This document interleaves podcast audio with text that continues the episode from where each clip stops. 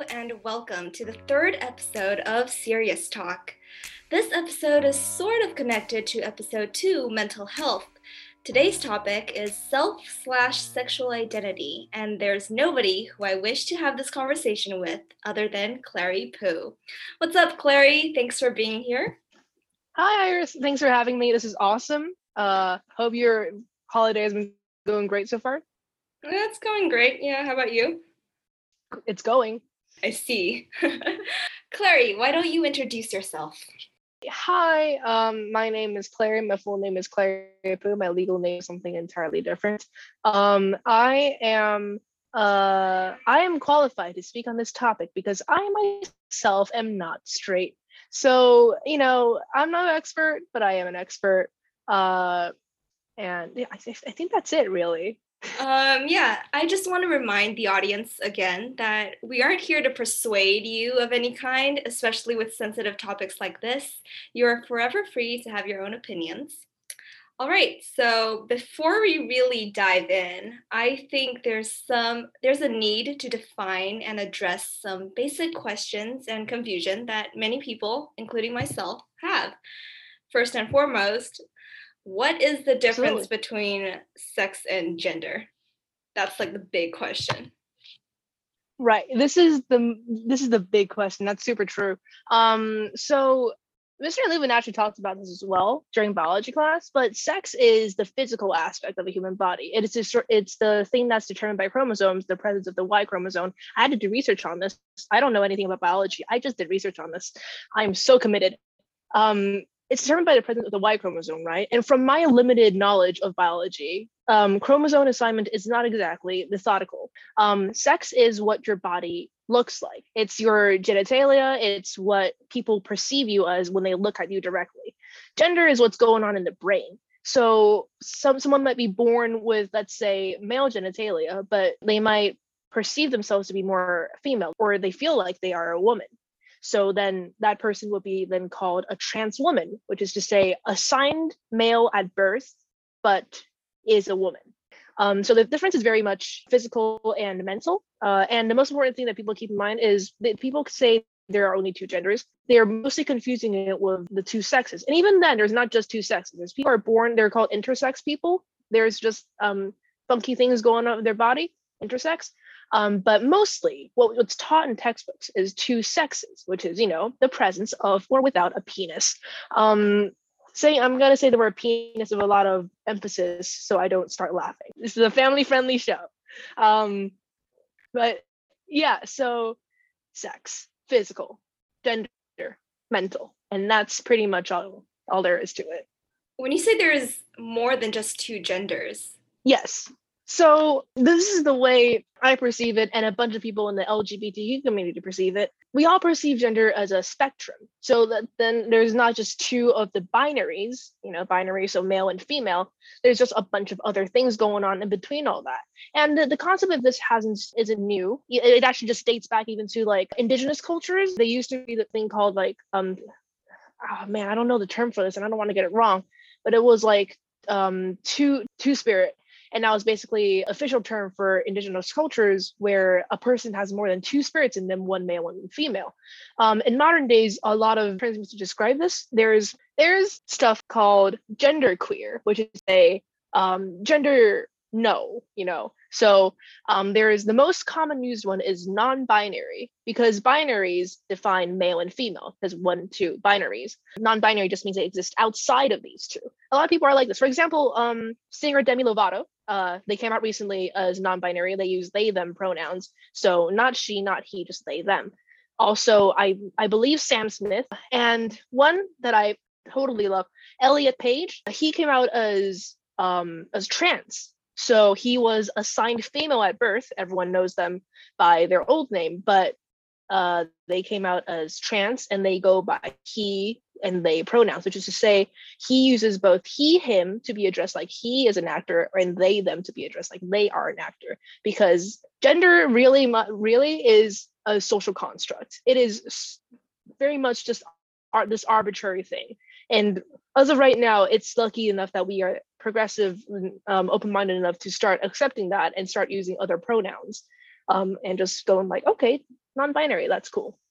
So I hope that clears things up. Yeah, how about the term bisexual? Bisexual. Okay, there's a tiny difference between bisexual and um, other stuff like pansexual. Uh, but see, bisexual does not mean you're only attracted to two genders. It could mean that it, you could only be attracted to male and female.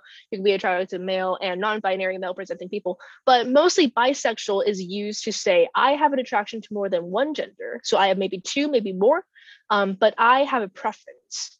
So I can go, I'm bisexual and I have a preference for boys you know bisexual does not alienate more than two genders but it does mean that you probably have some sort of preference. Or maybe you just like the name bisexual you know. Oh i see. Okay. And the symbol for the lgbtq plus community is the iconic rainbow pattern. Indeed. How's the rainbow flag significant for you? For me i think it's cool because i love the rainbow because it just looks really pretty um, and I think it's really cool that the LGBTQ community back during like the 1900s, when they were like ostracized and stuff, they took something like that's so natural and so beautiful, something that's literally closest thing we get to magic. I presume. I mean, I don't care about thermodynamics. I just think it's magic. Um, the rainbow, and they're like, you know what? This is ours. This is ours. We're gonna use it as our symbol, and it's really cool. Um, and it's nice that it's become a uni- universal thing for gay rights because now I go outside and I see a little rainbow flag. I'm like, gay rights. Um, so that's really nice. I, I do like the rainbow flag a lot. And the fact that people just took it as a symbol, that's this beautiful mm, accepted thing when they themselves, the gay people, the LGBTQ community, weren't accepted at all. And they said, this is ours. Very cool. Love that very much. Have you joined the uh, LGBT parade in Taiwan? I have technically, yes. But here's the thing um, the LGBT, the, the Pride, the Pride March, Pride Parade, a lot of names for it, um, is held in October, usually at the end of October. You know what else is at the end of October? Midterms. Midterm. Our school is homophobic, and this is one reason why. so I went out for a five minute walk, and it happened to be in the same direction as the Pride Parade. I would not call that participation, but I wish I could. Yeah. Oh yeah, fun fact. This summer I visited the States and it was Pride Month. Yes, it was. And wait, yes, Pride Month is July, it's right? Ju- or June. June. I'm pretty sure it's June. June yeah. It's June, yeah. Rainbow packaging and like patterns designs are can be seen everywhere. And one thing that caught my eye was Skittles, you know, those like rainbow colored candies. Yeah. There were like limited edition Pride Month gray Skittles. So from the outside wrapping to the inside candies, it's completely gray. Mm-hmm. And I feel like it just shows how tight knit and inclusive and proud the community is. Yeah, it's really nice. But like one thing that us, the LGBTQ community, makes fun of is how brands always use Pride Month. Wow, gay people are cool um, for the entirety of the Pride Month. And then uh, July 1st, right as July 1st happens, all their logos change back to their normal ones. Um, immediately, they just, um, the Pride things are put on sale, you know? So it's funny, but it is nice to see a bunch of brands having that kind of inclusive thing, even if they are kind of like marketing it uh, using the LGBT community, it's still cool to see some sort of inclusive inclusive stuff going on. I don't know why it's black and white Skittles though. I, I don't understand it. I saw it on the internet. I could not understand it. I, I don't know why it would be black and white. it's already a rainbow, so they have to make it different. Yeah, it's, but it's not like, um, damn, I don't know how to say this in English. This is the first food that's in. it sounds like that. It's funny.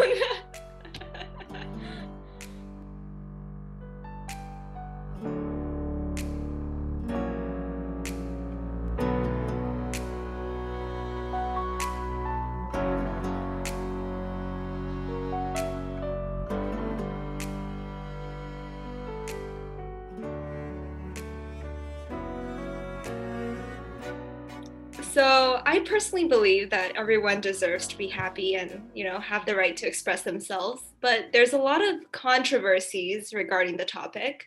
The long debated questions, such as should sexual orientation be taught and promoted in school? Does marriage equality really exist for all couples? What are your takes on it? Okay, let's start with the um, taught in school bit.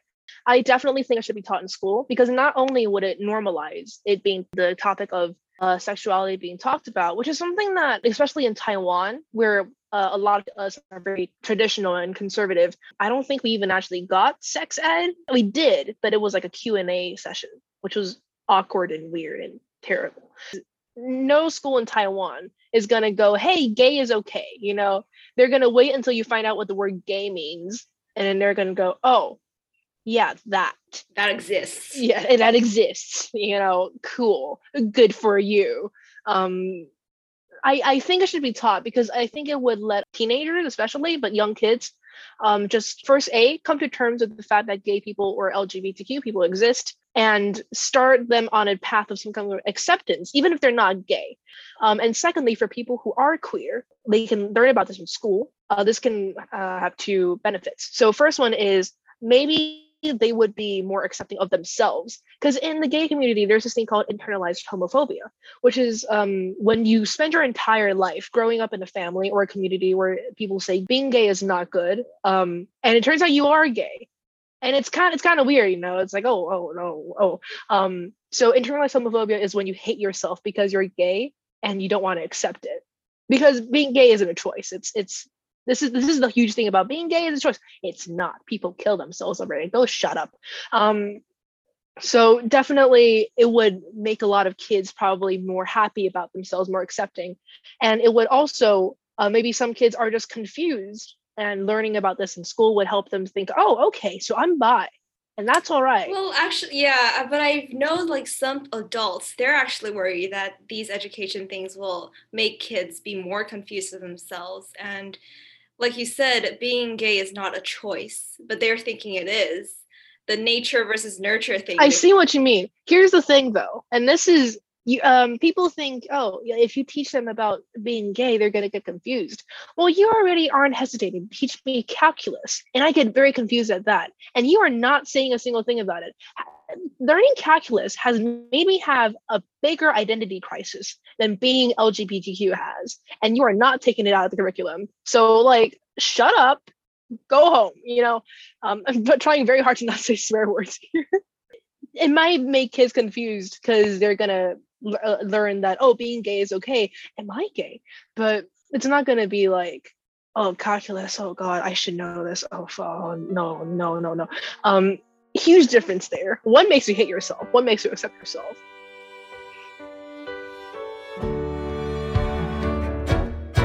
Here's the thing about gay marriage that's pretty cool because taiwan is the first asian country to legalize gay same-sex marriage. And i for, for that awesome. We did good.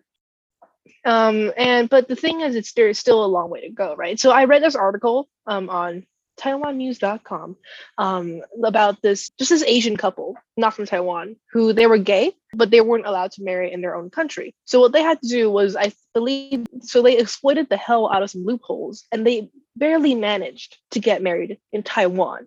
They had to go through all this processes, all these processes um, all these loopholes and fighting for their rights and definitely facing a lot of discrimination along the way just to be able to get married which is something that everyone should have the you know should have the right to experience. Even though taiwan is already, already really ahead in same-sex marriage a legal status as married also sometimes does not mean that you are actually recognized as married. So there's a lot of lot of layers there. Gay marriage is the first step it's still important to remember that we have a long way ahead of us as a global community in order to get everyone on the same level. Mm, that's a good that's a good quote right there. Yeah, and not to mention religion also interferes heavily with this kind of stuff. Like I heard there were conversion therapies around trying where people are trying to convert people that's homosexual and bisexual back to heterosexual. And like parents they blame themselves for not raising their kids right or like should i say straight? Well okay first off i'm going to explain what conversion therapy is um, because it, it may vary but mostly it's this. It is basically torture boot camp um, kids are being sent there, gay kids. And what I've heard from many of my friends' experiences or what I've researched is they're basically trying to brainwash them back into thinking that they're straight. So they only get sent back to their families once they admit that they were wrong and that they're straight and they can't wait to get back to their straight lives. So a lot of this includes shock therapy where they they just they electrocute you, um, making you just recite from the Bible, um, or just making you say really really degrading things about yourself or being gay, calling you slurs and just abusing you basically until you're too scared to be queer. Um, so that's what conversion therapy is. And it does work probably because God, that is terrifying. It's basically it, it, it is basically torture and it's like even if the kids aren't magically straight again they're they're going to say they are because they don't want to get you know beaten anymore. So conversion therapy yes it it it, it probably works. But really it, it doesn't it's straight up abuse. And what parents parents maybe maybe they notice maybe they don't. Um they just know that it works. And all these parents they grow up they are taught to um gay people or they think you know just they're oh they're a sin you're going to go to hell. They probably think they're doing their kids a favor you know you're not going to go to hell anymore. A lot of these people are religious you're right which causes the kid to just hate themselves and probably kill themselves. This is what happens usually. What i th- wish i could say to the parents are just they're bad people with good intentions but the road to hell is paved with good intentions. So basically just hey you do know if you do this your kids are going to hate you hate themselves and probably kill themselves right after. It's better you're better off trying to accept your kid as who they are and make their life so much happier instead of forcing yourself forcing your kid to do this and just creating this entire chain of um, unhappiness for everyone involved. Because God, gay people exist and it's time you know you come to terms with that. It's the 21st century get with the program yeah, that is horrifying to hear. I didn't know. I thought conversion therapy, what I had in mind was holding the Bible and reading it. is there is there anything we can do or like measures we can take to decrease homophobic discrimination? It's hard for someone who, for example, let's just take something that we all know is fact, um, or that we think we know is fact. Let's say um, I take your favorite food. All right, what's your favorite food? I should probably know this. Chocolate. Chocolate. Yes. Okay. Let's say we take chocolate. This a thing that you know you've known for your entire life, and you know that it varies based on experience. Some people don't like chocolate, but for you, you love chocolate. And I hold this chocolate up and I say, "Chocolate bad." Um, you're gonna say, "No, get out of my room." Um, but so your mind doesn't change that easily. Same thing with gay people, only on a larger scale. Um, it's hard to dis- decrease homophobia just with a snap of your fingers with like this large scale movement. So the best way to decrease homophobia is for you to, you know, go find a friend who's probably less accepting and try to like tell them that, it, that things are all right, you know, or support your support your friends who may be LGBTQ in whatever movements that may arise for them. For me, it was um, how I decreased my homophobia. I, like, I wasn't homophobic. I, I just didn't. I didn't know um, anything and uh, my parents were like that, that's not good. So um, you know go online read a few things educate yourself meet people who are lgbtq find out you are lgbtq that was my path anyway. Basically just more try to spread awareness try to just be kind